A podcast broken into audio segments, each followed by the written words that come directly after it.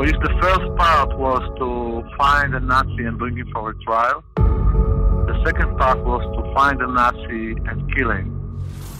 The true story of an Israeli spy's undercover mission to hunt down a savage Nazi murderer. 20 years after World War II, hunting the butcher. He had this special characteristic of being able to dive into the person he was supposed to be for this mission. Inside Mossad, Mio held the record for most false identities, something like 160 over the course of his career. He could become almost anyone. Herbert Zucker was a mass murderer. He helped Hitler's forces kill 30,000 men, women, and children.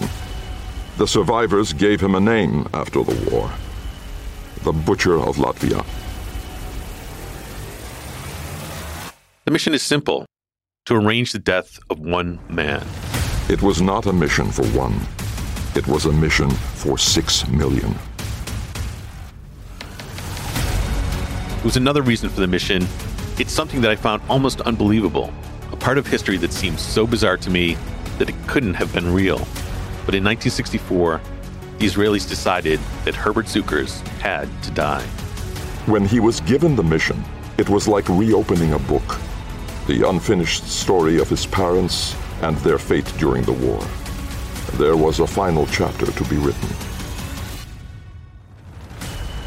Listen to Hunting the Butcher for free on the iHeartRadio app and wherever you get your podcasts.